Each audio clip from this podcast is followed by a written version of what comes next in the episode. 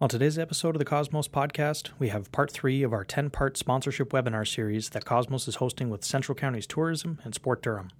For this episode, I sit down with Cosmos President Kerry Kaplan to discuss how to identify companies to reach out to for sponsorship, how to find the decision maker, and how to reach out most effectively. This episode will make sense as a standalone listen, but you may want to check out episode nine called What Sponsors Want or episode eleven called What's My Sponsorship Worth, as both are good precursors to this episode. If you haven't already, you can subscribe to the Cosmos Podcast wherever you get your podcasts. And if you like what you hear, we'd very much appreciate a rating or review. We hope you enjoy. Good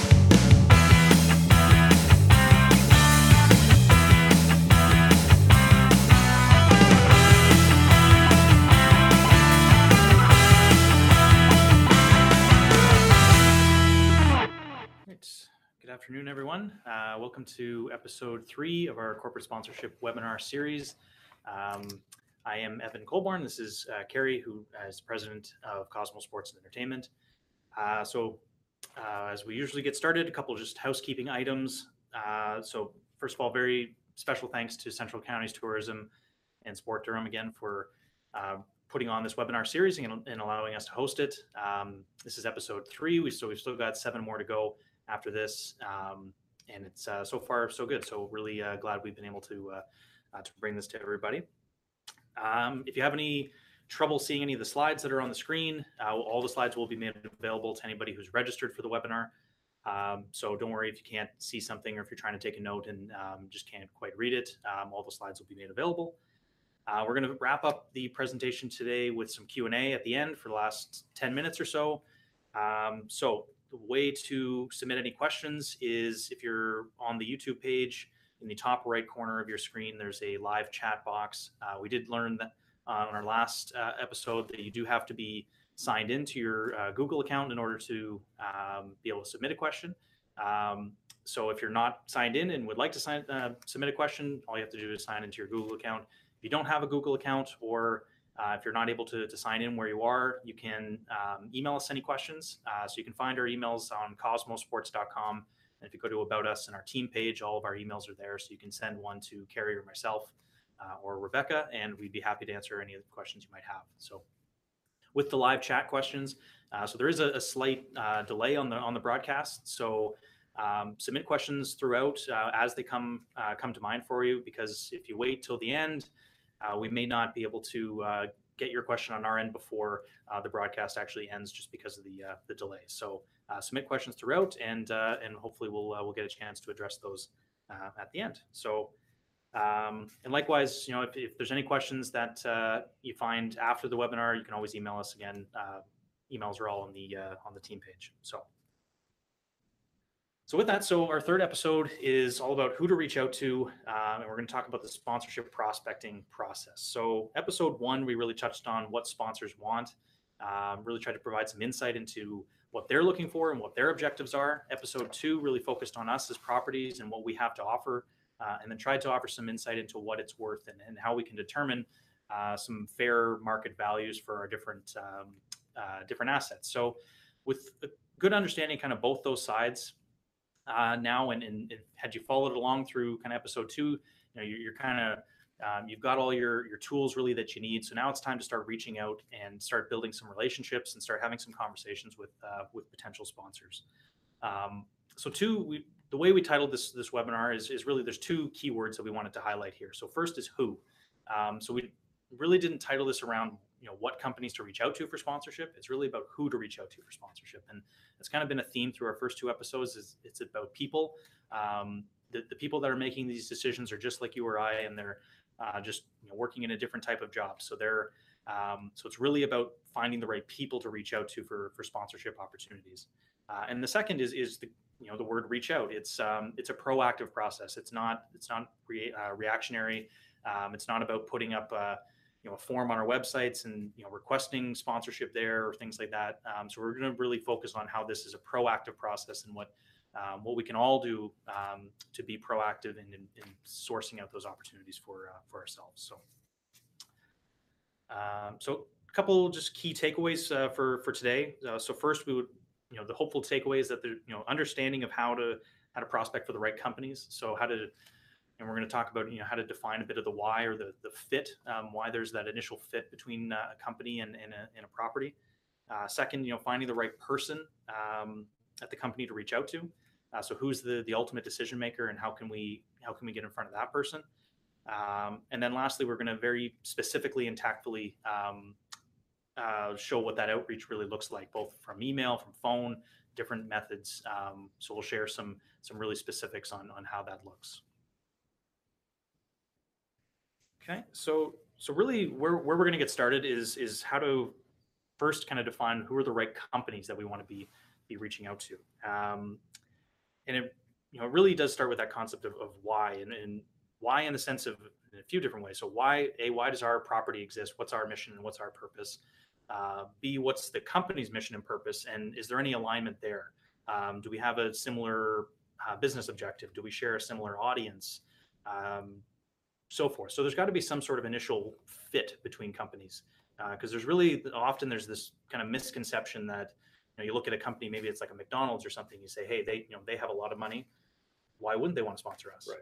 So I think that, first of all, it's a great, appreciate the introduction, Evan. I mean, it's a really important topic today. So, um, and you know, you know, just say in general in the series, I mean, sometimes it can be hard. It's a lot of Evan and I talking here with slides in the background, but I hope you can, um, it's a lot of theory in some ways, but I think, you know, the appreciate it. I know there's a lot of people that are listening. I think the, the, the content's unique. And as I've said, you know, a few times, common sense isn't always common, or common sense is uncommon, I think is a famous quote. Um, so that's important. There's a perception. So one of the, and I think today in particular, more even so than the first two episodes, is, um, some of the misconceptions about sponsorship. There's, I think, two or three that we're talking about today. So the first one, and one of the most overwhelming ones, is exactly what you said. So I, I hope you guys listen closely to this point. Um, a lot of you may think Tim Hortons has a lot of money. McDonald's has a lot of money. Canadian Tire has a lot of money. Why aren't they sponsoring us? Terrible, terrible thought process. They don't have a lot of money to spend on sponsorship. They're successful because they manage their business well. So they're not sitting with hundreds of thousands or millions or tens of millions of dollars looking to sponsor or work with things that don't make sense. If you're the director of marketing of a local McDonald's, or you're the franchise manager of a local McDonald's, you have a very small amount of money. You might have whatever that is, and it could be five thousand dollars or ten thousand dollars or one hundred thousand dollars, but you want to strategically spend it the best way possible. So the mistake is for somebody to say, well, I'm an Olympic athlete, or um, I want to be an Olympic athlete, or I'm a, we have a great event here that, um, a great festival in town, and this company, McDonald's, has a lot of money, so they sh- should support us. Wrong answer. Uh, the concept is, how do you link? It's understanding them. It's what's the, who is the local franchisee of McDonald's? What are their values? What events have they done in the past? What might interest them? What's good for their business? How will they sell more hamburgers or more salads or more of whatever? And how can you be a facilitator to help that McDonald's have more traffic? And that's the same for the local law firm or insurance company. And so again, if you start from a position of they owe me something, they owe us something, they've done well by this community, they should spend with us, you're going to be very unsuccessful. If you start from the premise of um, they're successful because they spend their money well, in large part, uh, let me care enough so I understand them better, that's a much better place to start from. So just sort of get it out of your head, this company has a lot of money, or this company hasn't returned my calls or emails, so it's on them. It's on you. It's your obligation to best define that. And um, you've got to solve that dilemma, not saying, well, I did my work by sending them three emails and they didn't respond. Well, it's fine, but you're going to be grumpy about that, but it doesn't mean they're ever going to work with you. So um, again, the onus is on you. Yeah. Onus is on, on them. And it really is that, you know, that fit. There's got to be that, that fit. Otherwise it just, it, and, and there's nothing wrong with that. Then maybe there just isn't a fit, and that's okay too. There's not always a fit. And sometimes, sometimes it's good to go into these situations and say, I don't know if there's a fit for McDonald's to work with Heart and Stroke Foundation or this a marathon we're coming up, right? You might think, well, McDonald's, how can McDonald's work with a marathon? Their business is um, uh, hamburgers and fries and milkshakes and soft drinks. Well, McDonald's wants to, you know, a big part of what they want to do if you talk to them is promote their yogurts and their salads and their oatmeal.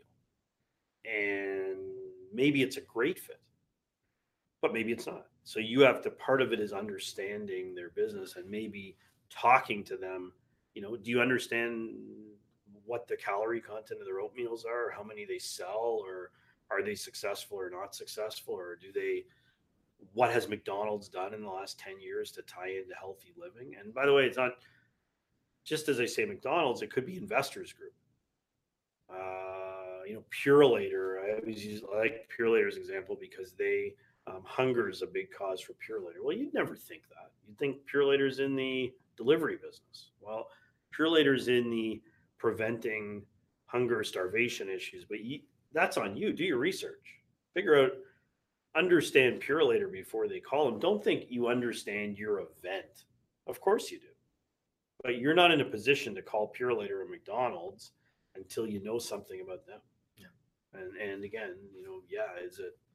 Uh, you can be creative. The good news about fits, there are more fits than you think, but you have to be, you have to look at the company to really understand where's the fit. And if you can do some homework before it, you can help define a fit before you reach out to them. You've got a fighting chance. Yeah. The re- the research component, really, really important. And now with, you know, just simple as Google, you can probably find a lot of what you're looking for just with, you know, a few minutes uh, typing in a few searches. Yeah, absolutely. I think you, we'll talk about Google. I think we'll talk a little bit later about LinkedIn. There's no excuse anymore. So, you know, maybe I'll just mention now, Google is a fit for re- just homepage of companies' websites, you know, or Wik- Wikipedia. Wikipedia page can be great because it's a little bit more objective. The homepage and Wikipedia, you're covered. And then the other side, who are people, if you want to know who the communi- community relations person is for um, Mister Lube in your area, just it's on LinkedIn.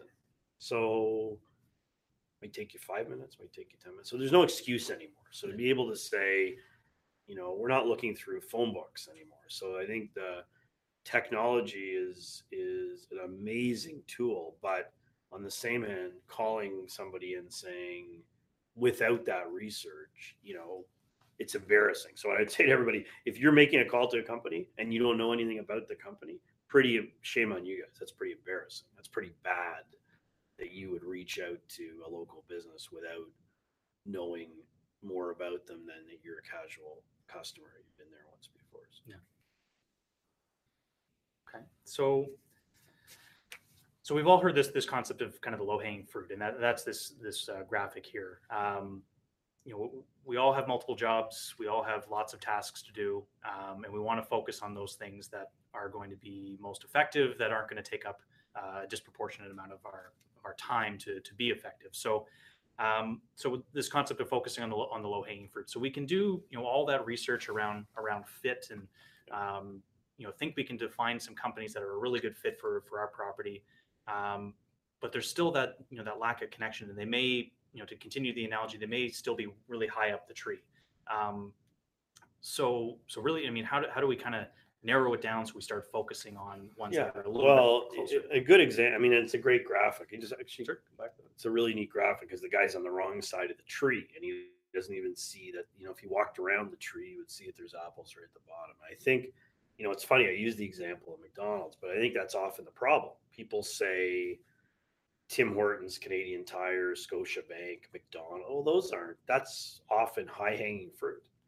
What about the local person that has two spas in Ajax and you live in Ajax, or the one person that owns the one Arby's in Durham region and you happen to know that person, but you're calling the head office of Arby's in Toronto? Why? Like, that's the apples right there. And you think, oh, yeah, Bob just owns the one Arby's. He doesn't have any money.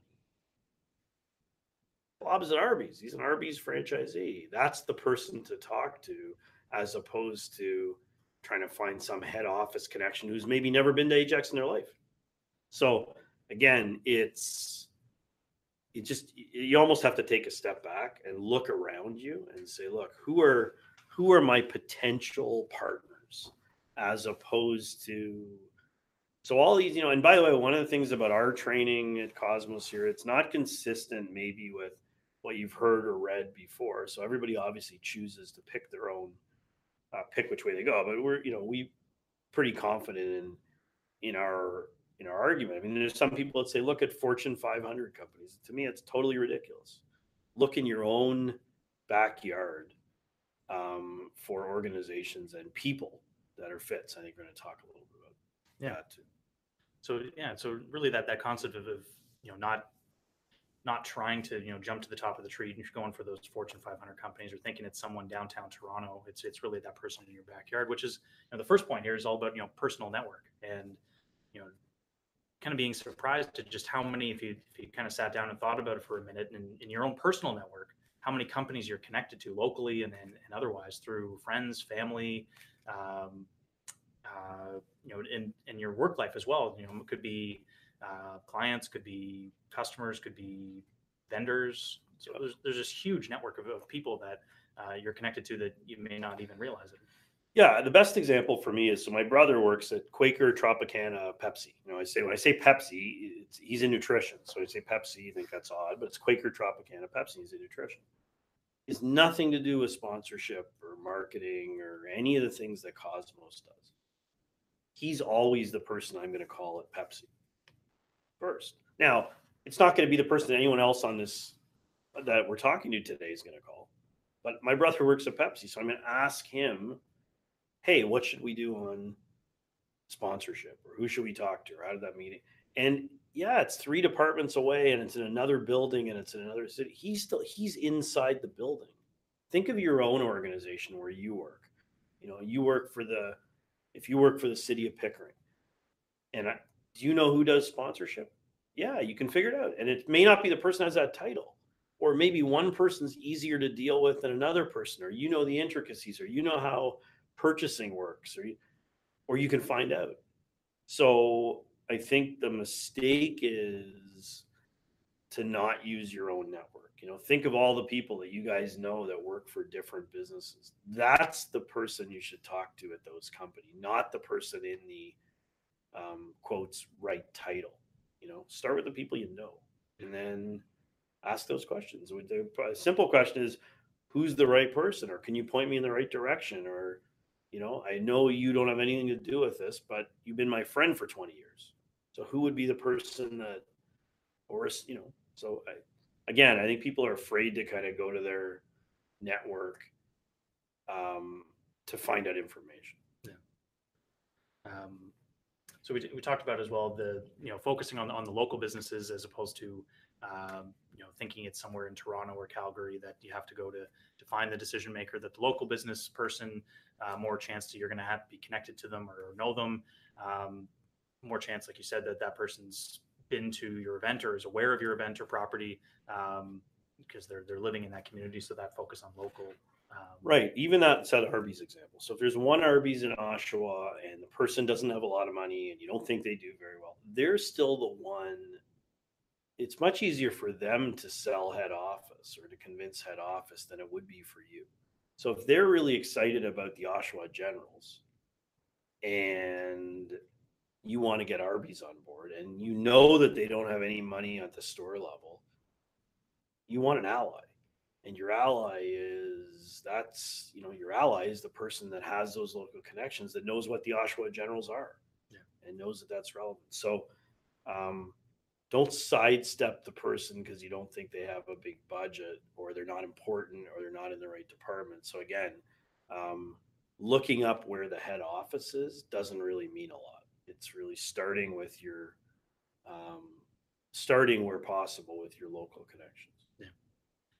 Um, the other um, way to kind of narrow it down is, is to look at, you know, sponsors of similar properties. So if you're, you know, running a, a festival, you know, maybe looking at other festivals and seeing who are some of the companies that are associated there. But yeah, you know, we were talking about it just before about, you know, looking at companies who already do sponsorship just in right. general, because they've already got that. Right. There's a line item, right? Yeah. So do you have, if a lot of companies have in their budget, and, you know, people are, it's dated. So there's a lot of companies that still have T V. You guys may, some of you guys listening may relate to this. T V, newspaper, radio, outdoor, And then they put in something called online. Everybody put in ten years ago in their budget or five years ago online.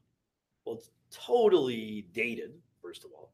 So, but if they don't have a line that says sponsorship, it's harder because you're creating something out of scratch that they've never done before. So an organization that has done things like this, that's one of the factors. It's not the only one, but one of the factors to say, hey, we've seen, like you said, they've sponsored festivals. It means they've done their research.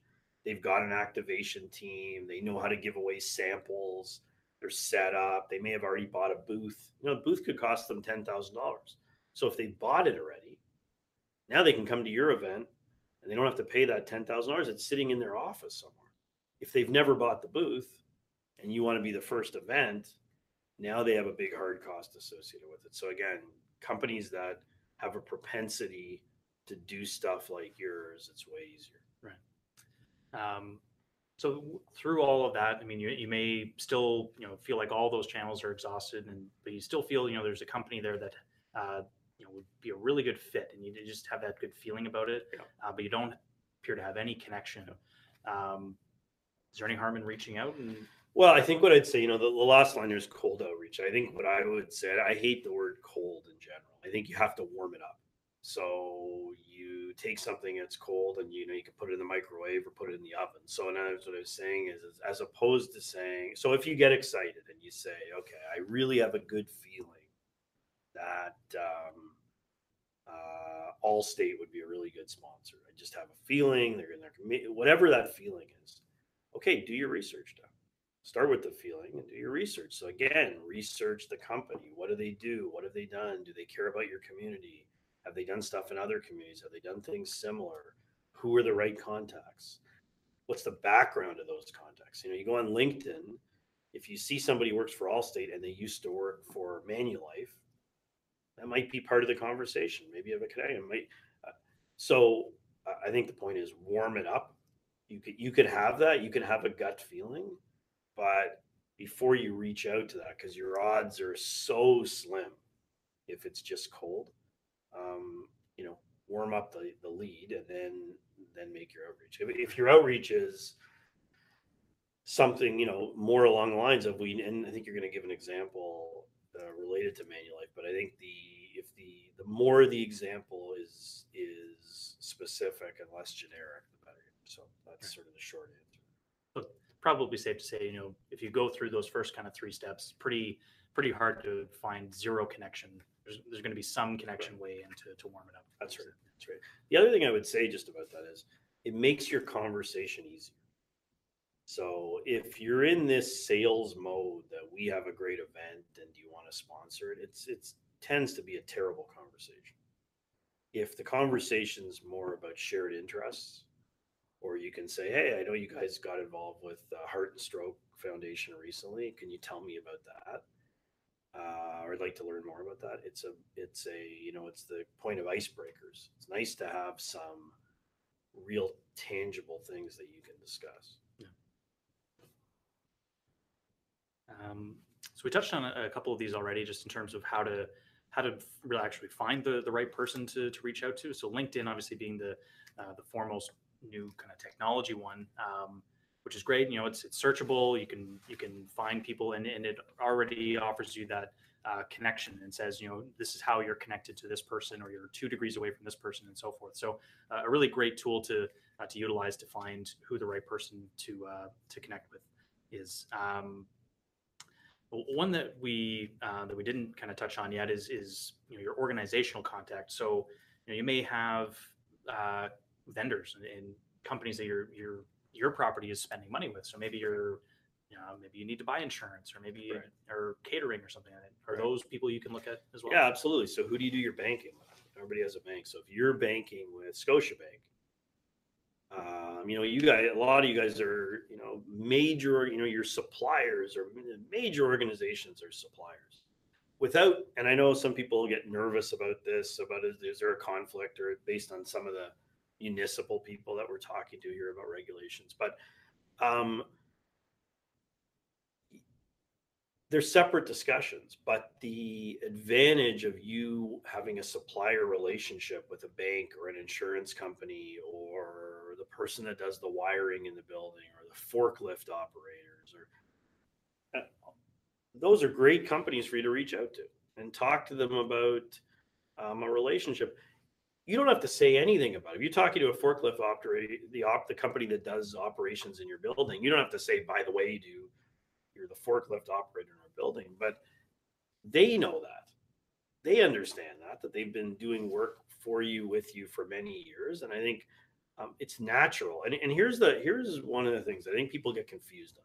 So they would think, well, if I call the forklift operator in our building, we're already doing stuff with them. I feel uneasy about that. I should call another company. The problem is, what if they wanted to do something?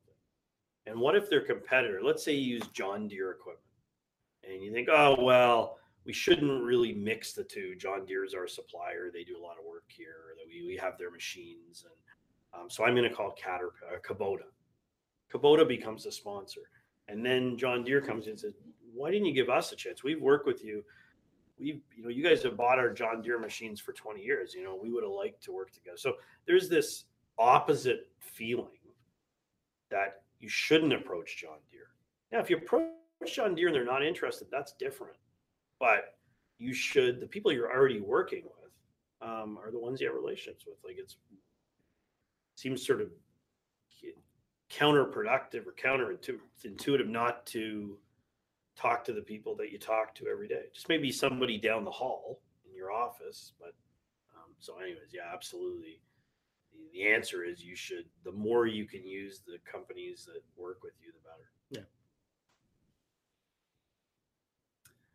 Um, so, so this graph we took from the uh, the Canadian Sponsorship uh, Landscape Study, the, the most recent edition. Um, in our first two episodes, we've had a few other graphs from uh, from there. But uh, so this one uh, looks to highlight the title or the level of people um, who are sponsorship decision makers. So maybe a little bit tough to see um, uh, on the screen here, but the, this uh, green bar here represents uh, V P level, um, and this pink bar here represents director. So you can see seventy-five percent of, of the decision makers that were surveyed in this were at that level.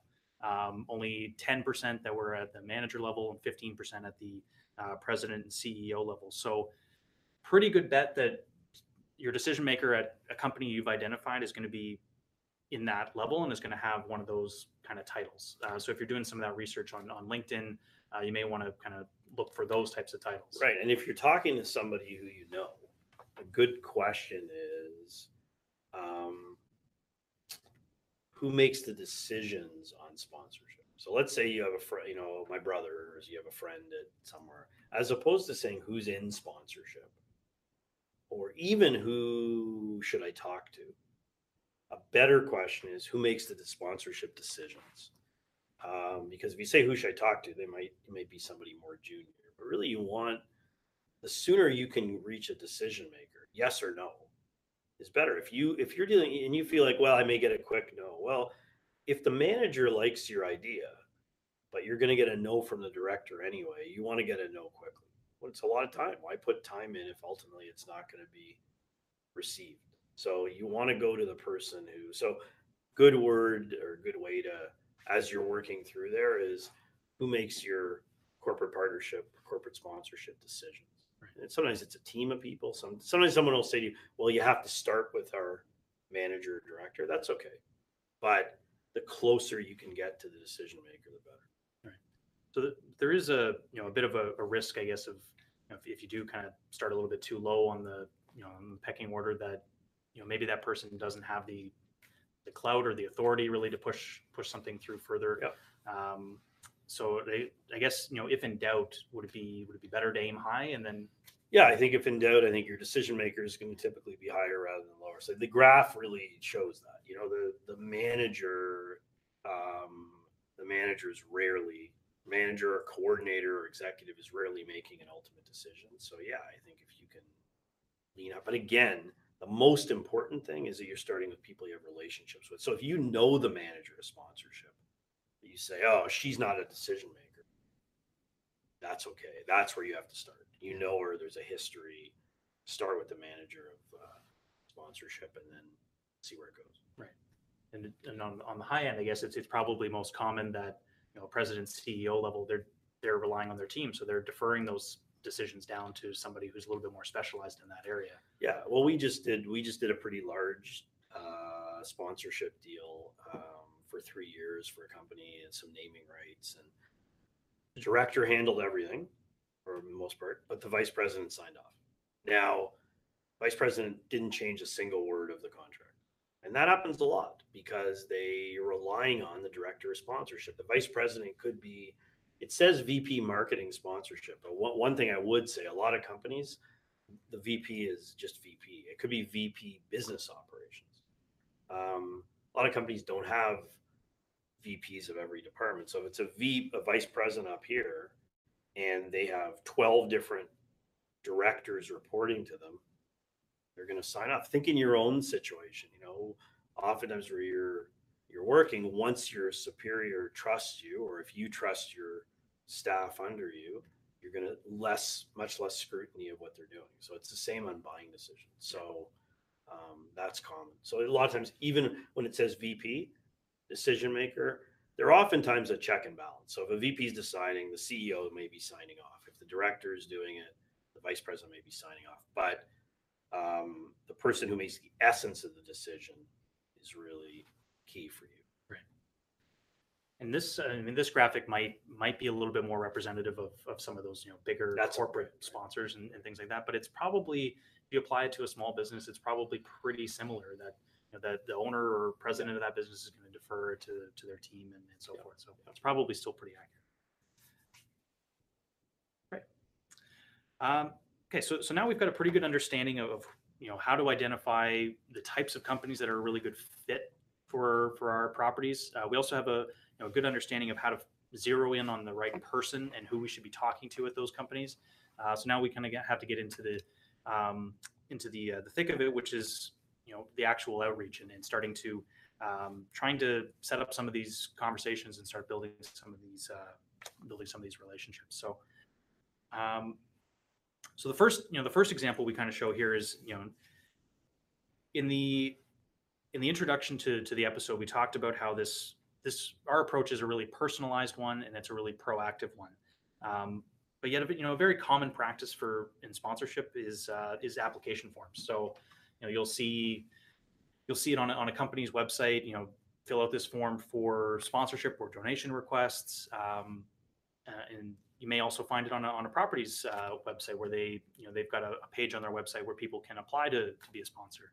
Um, what, you know, what are our thoughts on, on forms and, and, and how to navigate them, or what should? I think people don't read them. So I think the thoughts on forms are, you know, some of you guys will say, I filled out a form. It's generally, you know, you always get, always be careful when you're generalizing, and there'll be somebody out here that said, oh, I filled out a form once and I got a sponsorship. But generally, companies are non-responsive to forms. It's not personalized. They get bulks of them. It doesn't look. Uh, it's not something that differentiates anybody. It doesn't allow you usually the opportunity to put a lot of detail in here. You know, the Olympics are not sending a form to Canadian Tire. The Maple Leaf Sports Entertainment don't fill out any forms. So why are you filling out a form? And I think that that um, immediately puts you in a pretty unlikely situation. So the reality is, it's not uh, it's not a very effective route. Right.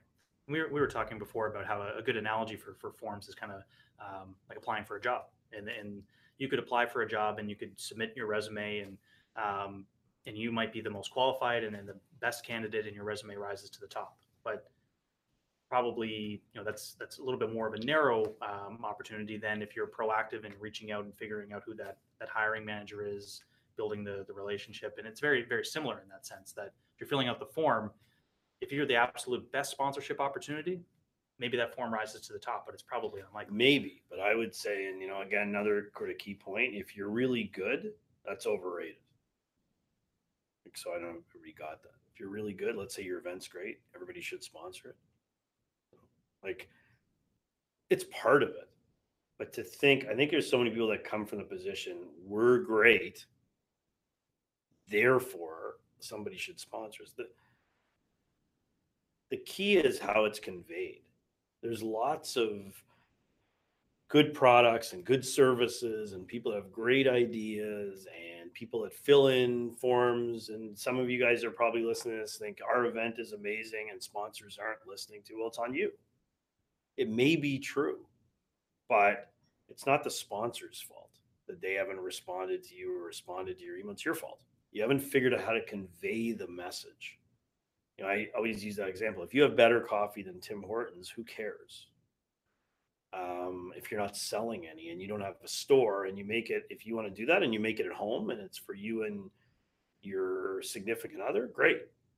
But you shouldn't be upset that you're not selling a lot of them unless you kind of go through the exercise of figuring out how to do that. So again, if you, people spend so much time on, let's have a great product and so little time on um, conveying that. And sponsorship's a part of that. If you're not conveying your message or why your product is a good fit for sponsors, then yeah, you don't deserve the sponsorship. You haven't done a good, you, you haven't convinced people that it is good. So yeah. Just because you know it doesn't, it's not going to get you very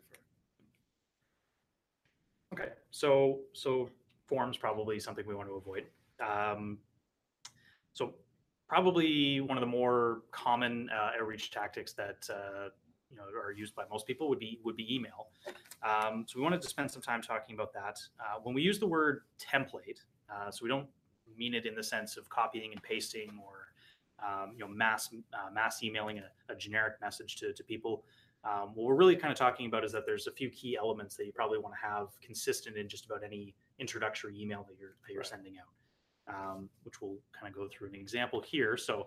Just, just sorry, just before you start in the items, I mean, the one thing I want to say, because I don't, is how uh, how small it is. So just before you get into the specifics, the one thing I want to say is keep it short. The vast majority of emails, and think if you're listening, if you're listening here today, think of the last five emails you sent to people that were sort of outreaches. Were they, if anything, this is too long. So. That's a very common mistake, is to send an email that's a page long. People aren't going to read it. Yeah. Directors, vice presidents, C E Os, people that you're targeting are not going to read the length of the email. So just before you even get into the specifics, keeping it brief and concise is very important. Yeah. Um, so I'll, I'll read the example here because it may be a little bit tough to see. Um, so in this case, uh, good afternoon, John. Uh, I was referred to you by my colleague, Rebecca, who indicated that you and her had worked together a few months back. I recently heard about Manulife's new partnership with the Ride for Heart, and I have to say that from my perspective, it seems like a fantastic partnership. If it's not too much trouble, I would love to pick your brain about Manulife's healthy living and wellness initiatives, hear about some of the other objectives the organization has for twenty eighteen. Would you have some time on Thursday or Friday of this week to chat for a few minutes? Thanks, John. Hope to hear from you soon. So again, just while you're looking at this, what do you notice what's not mentioned in here? The your event.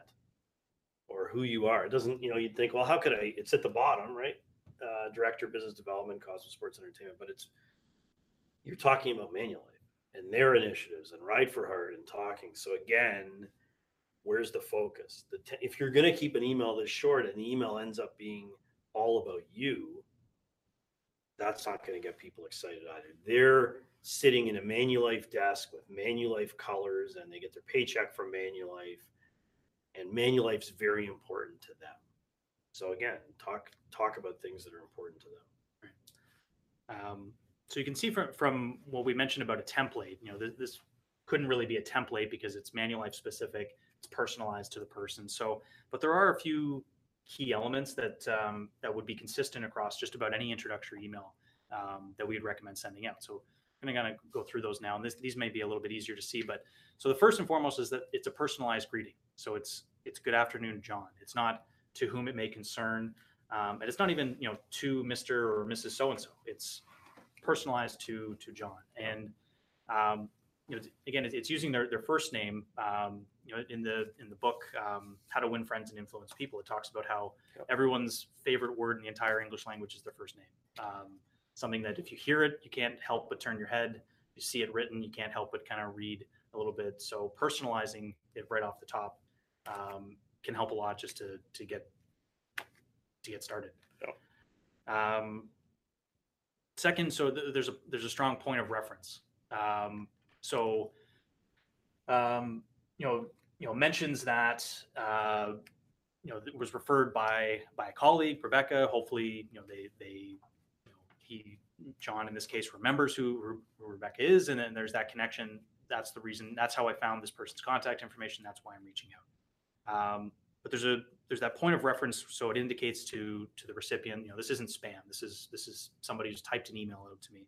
Um, So third, you know, framing it and, and um, you know, why did why did I see a fit to reach out? So it's talking all about them, and then talking about Manulife, talking about um, a recent initiative of theirs that that I saw that uh, made me think of them, um, and um, so it's all about them. And that I, I think that that paragraph there, which we'll kind of skip back here for a second, but this paragraph here, where it's all about Manulife, that's you know where we would see it, you know, really commonly start to you know kind of. Sp- You know, try to squeeze in as much information about me. You digress. It's yeah. a digress. The other thing that's not on here too is the subject line. The subject line has to have Manulife or something about Manulife. The subject line should have the words Ride for Heart or Manulife or something in there. Not maybe you're maybe you're maybe you're in there in a slash or as part of it. But it's the focus is again that yeah, and people tend to people tend to want to have another paragraph or two. There, there may be a sentence about the nature of what you're calling about or the inquiry or,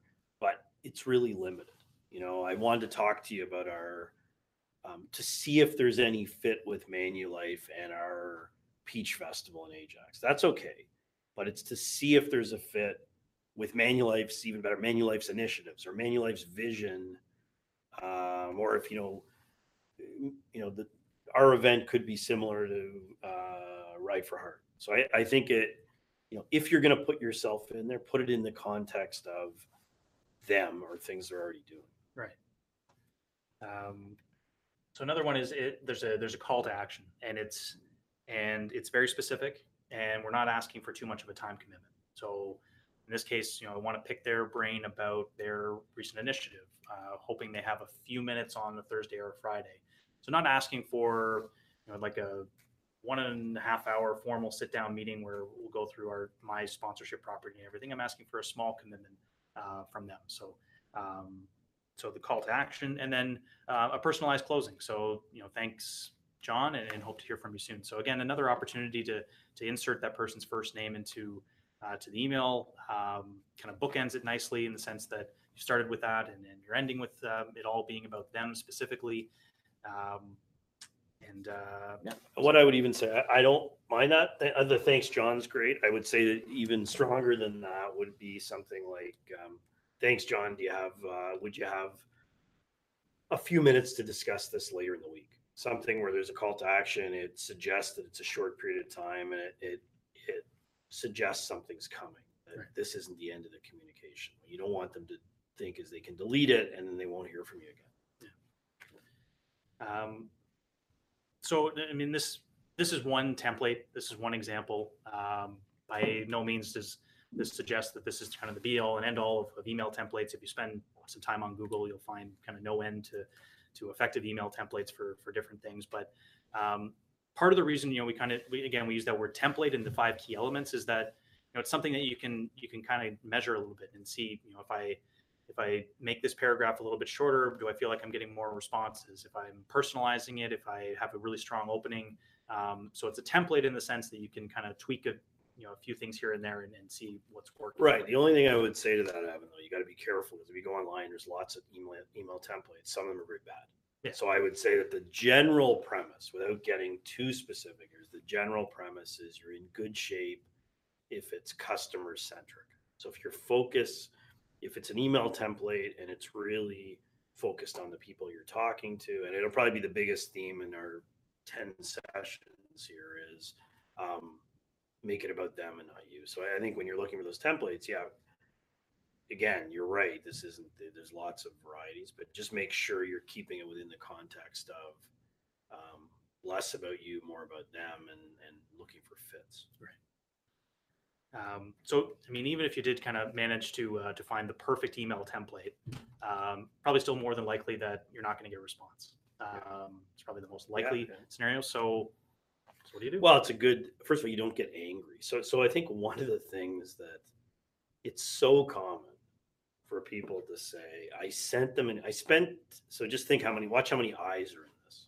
I spent three hours researching their company. I spent two days coming up with an email. I took a course from Cosmo Sports and Entertainment. I wrote an email. I sent, I did attachments. I sent an email to them and they didn't even have the decency to respond. Okay. Do you respond to all your phone calls you get from duct cleaners at home? No, not all of them. You don't return every one of them. Do you respond to every cell phone inquiry or everybody that wants to sell you a photocopy? Or so the worst thing you could do is so get angry about it, that you're not a priority for a company. Uh, why would, for that Arby's who's trying to sell roast beef sandwiches, how are you a priority about maybe sponsoring an upcoming marathon? Like, it's not a priority. So you've got to kind of have a level of humility, first of all, and realize that your email you sent just because you put a lot of time into it is not a high priority for the person receiving it. So that's first. So I, I think it's just, it's don't take it. You're going to have to be persistent in order to get any results. So, um, yeah, you should take it. It's what you said at the beginning here. You should assume that they're not going to respond, and that's normal. And it has no reflection on if it's a good or bad person. When you start, it's pretty judgmental to say he's a jerk, she's an idiot because I sent her three emails and she didn't respond. So I think, I think you got to, you got to take all that emotion out of it. And, um, I think that's the first part. And then, um, so it, one of the key words that I think you mentioned there is, is persistence. Um, right, right. So it can be a bit of a scary word sometimes. Um, so how do I know if I'm being too persistent? Yeah. So there's a simple thing, yes or no. Right. So, you know, the pretty strong things that never give up. Well, until you get it, you know, the caveat at the bottom would be until you get a no. When a company has said to you, look, no, we're not, we're unequivocally not interested, or there's no budget, or call us next year. Okay. But uh, never give up if you don't have an answer, because oftentimes it's a company that's just very busy and you're not a priority, but they might still be really interested. And this assumption that somebody's not interested because they haven't responded. By the way, most of you are thinking I called them ten times and they didn't respond, therefore they're not interested. You're totally wrong. There's a virtually non-existent correlation for interest level. And, you know, you're not saying to somebody, you want a car. Well, if you want a car and it's legitimate, hi, this is Toyota, you want a car. Okay, you call back pretty quickly. You're not saying that. You didn't win anything. They're not going to call you back quickly. You're not a priority. You didn't. They didn't win a car by calling you back.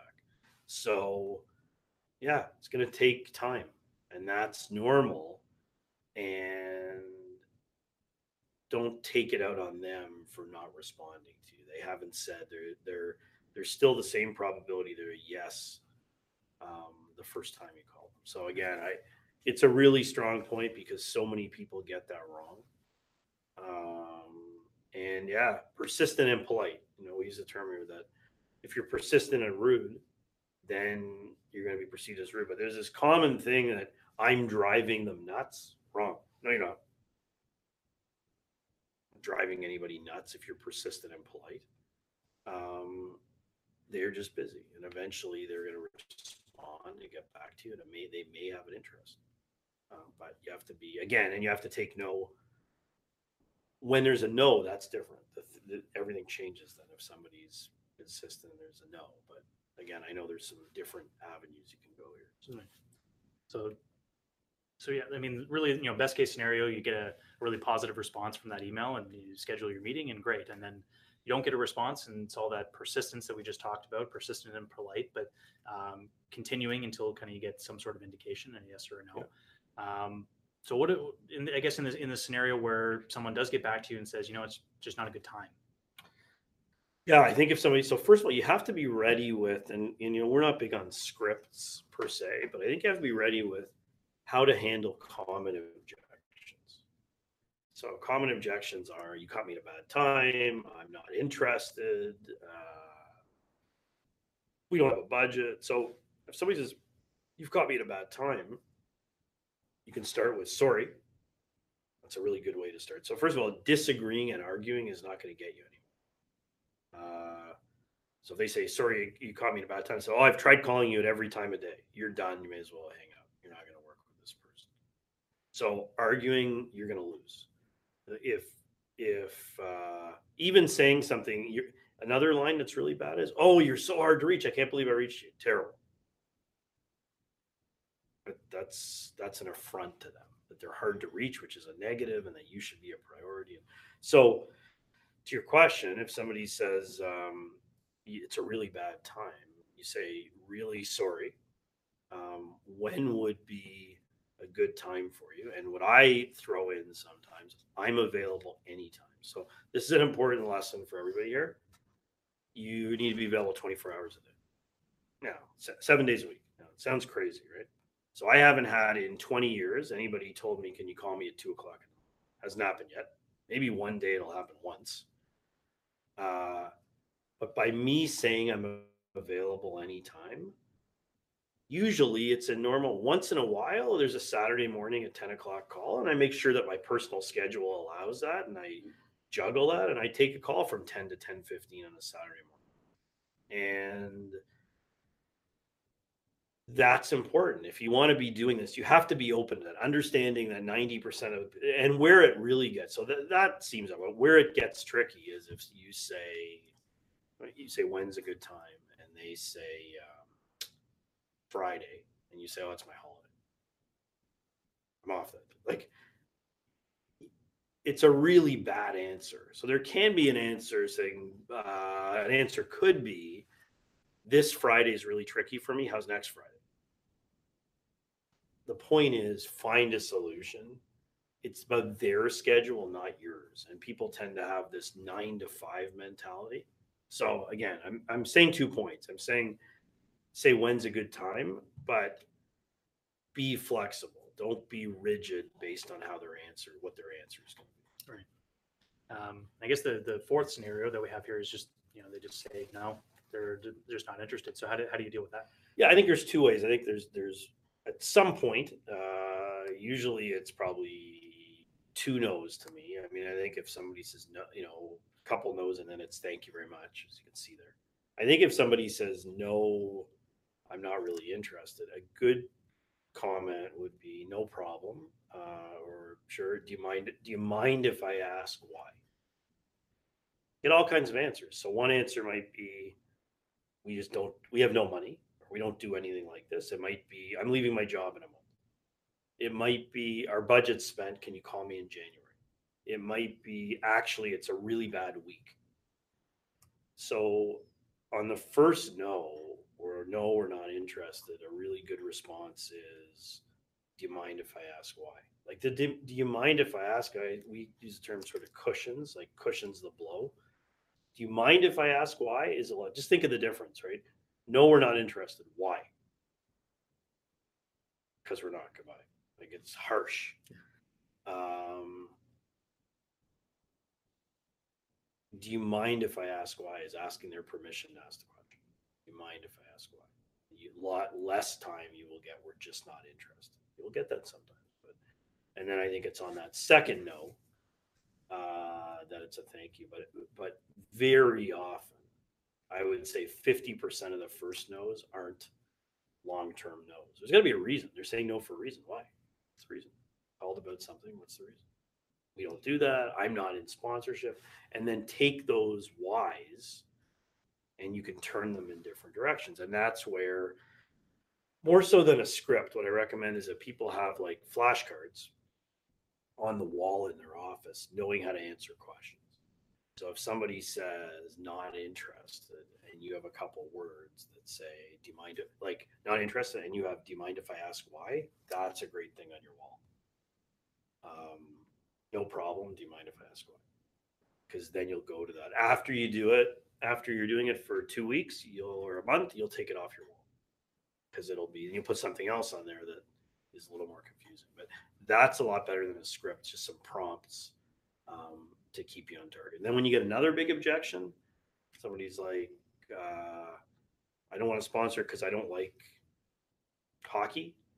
How do you answer that? I understand that. Do you mind if I ask why? And then, or what don't you like about hockey? Do you mind if I ask what you don't like about hockey? I don't like, I just, uh, it's just not my sport, or I'm not into sports. Well, no problem. Just wondering, is there anybody that you work with that might be into hockey? So there's a path that can get you back there. And just, you know, I think you got to, uh, experience is important on this one. Yeah. Okay. So got a couple minutes uh, left here. So we do want to get to some Q and A. Um, We've talked a lot about emails and forms. Uh, phone might be another uh, method that a lot of people want to um, like to use. Um, same kind of premise, same kind of formula. You want to um, you want to try to use. You're trying to uh, call someone directly, so not calling the company and asking who's in charge of sponsorship, calling and asking for John or Susie or whoever it is that's in charge, that you already know is in charge because you've you've done your research, or uh, you were referred to that person. So calling someone directly. Um, If you are calling in lieu of that introductory email, the, the goal of that phone call is to set up a meeting or a phone call where there's an agenda. So most people don't necessarily like to be caught off guard with a with an incoming call. Um, so you want to give them kind of the um, uh, the you know the, the politeness of, of offering to uh, you know schedule another time when when you're both kind of ready with with an agenda. Um, and then voicemails. Again, the goal is not to pitch on the on the voicemail. The goal is to get a call back. So you want to keep it short and, and simple, and, and just try to you know encourage a call back as opposed to um, kind of pitching the whole thing uh, on a voicemail. So, okay. uh, so last thing before we just get to Q and A. Um, so just one kind of hack that we can uh, that we can offer. So. Uh, You know, we mentioned LinkedIn and we mentioned Google as you know tools you can use to for uh, prospect is research and everything. Um, HubSpot is, is a great one that can is a plugin for Gmail, can help you. Um, will let you know if people have opened your email uh, and a personal email. So not like a, a Constant Contact or a MailChimp uh, email service provider that where you can kind of mass email, but this is really on a one-to-one basis. So um, so great tool, great great thing that you know. hasn't always been around. So you can see, you know, I've sent this person five emails, they haven't opened them. Um, or what's even better, you know, I've sent this person five emails, they have opened them, but I haven't got back, I haven't heard back from them. Maybe I got to change things up and try a phone call or something to, uh, because there seems to be a little bit of interest there. So, um, so recommend uh, people check that out. But um, so that, that wraps up the uh, the content for for today. Um, so key takeaways, you know, about finding the the, the fit for for a company. Um, making sure that you've got some idea of, of that there is some initial fit as a, as a reason for why you're reaching out. Uh, find the right people, leveraging your network. Uh, pretty unlikely that you're you're unable to find any connection to to a company you've identified as a as a potential fit. So um, if it looks like there isn't a connection, keep going. There, there's someone uh, there's some connection somewhere. Uh, and keep in mind that the, the goal of this outreach, all this outreach we talked about today, the emails, the phone calls, all that, it's all about trying to get that meeting. It's trying to. It's not about getting, you know, it's not about pitching in the email. It's not about pitching on the phone. It's about trying to get a face-to-face appointment. And that's really what our next uh, episode is going to talk about, is that first kind of face-to-face appointment where, again, it's still all about them and learning about their business, um, but now in, in a face-to-face context. And that's that's what our next episode is going to, uh, going to be about. So with that, uh, we'll turn over the last couple minutes here to uh, Q and A. Yep. So our first question comes from Katie, and she asked, what are some ways you can convince a prospect to meet with you after they've told you to fill out a form? Okay. So first of all, I know we're three o'clock, so I'll try and do some quick bullet answers to a few questions. Anybody, people can stay on for a few minutes. That's great. Um, I would say if someone tells you to fill out the form, you have to assume that they're not going to read it. So that's a first step in the process. You can call or email and say, hey, I filled out the form, and you can have it with you and say, I filled out the form. Did you get a chance to look at it? But I think you still go back to your original concept of wanting to set up a meeting, and you should want a meeting. So if you're afraid of a meeting in person, you're in trouble. Um, you're not going to sell much sponsorship over the phone or via email. So a lot of people hide by filling out emails or forms. So I would say the forms aren't doing much. So it's a smoke screen. It's more or less like you telling somebody that you're not interested in something, send me an email. So I think you've got to kind of continue to go forward. Yeah.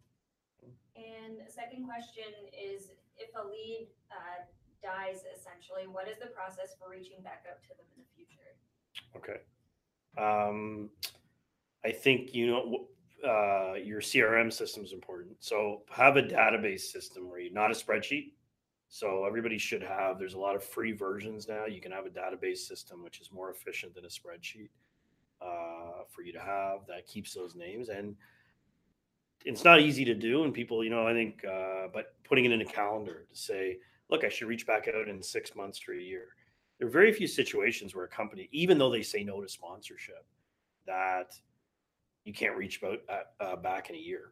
Things change. A lot of companies change their objectives or the direction. So it's just sort of putting it in a in a calendar to, to reach back. Yeah. Uh, and then our last one from S M S Net. Uh, what ultimately is your recommendation as a workaround for, again, companies who want you to complete a form? Um, they mentioned with the honest understanding that emails and calls are frequently ignored. Yeah, so sorry, are they saying that the calls and emails are frequently ignored? Okay, so good, they're going to be ignored. So I think you have to still be persistent. So I think you can, again, it doesn't hurt to fill out the form. So if, if um, you know, I still kind of say the forms are in essence pretty useless, but as a service, so if they ask you, did you fill out the form, rather than saying no, it doesn't hurt to say, yeah, we did fill out the form, but I haven't heard back, and I'm wondering if you had a chance to read it, or... Um, We th- and I think it's still going back to the same concept. We've talked about your uh, ride, you know, Ride for Heart, or we've talked about, you know, talk about some of the things they do. So I think, again, don't get stuck in that place. It's a very easy out for them to say. You have to get past that. The good thing is probably six out of ten people will just fill out the form and walk away.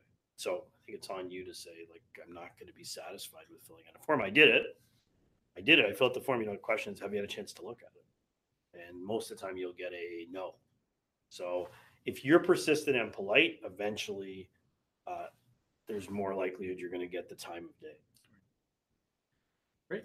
All right. Well, uh, well, thanks very much, everybody, for uh, participating in our uh, episode three today. Uh, next episode is in two weeks, same uh, time and uh, uh, same place. So uh, special thanks again to Central Counties Tourism and Sport Durham Uh, for putting on this webinar and allowing us to host it. And uh, again, any questions that we didn't get a chance to, to answer, or if any questions come to mind after we wrap up today, please feel free to email those us, uh, email those to us. Uh, you can find our emails on cosmo sports dot com. So thank, thank you very you. much, everybody. Thank you, everybody. Special thanks to Central Counties Tourism and Sport Durham for hosting the webinar series with us. And special thanks to Kerry for joining me on the podcast again. If you're really interested in sponsorship, you can subscribe to the Cosmos Podcast wherever you get your podcasts. Part four of our webinar series will be coming out in a couple weeks, and we're going to cover how to approach that first meeting with a potential sponsor. We hope you enjoyed today's episode, and if you did, we'd very much appreciate a rating or review. My name is Evan Colborne. Thank you very much for listening.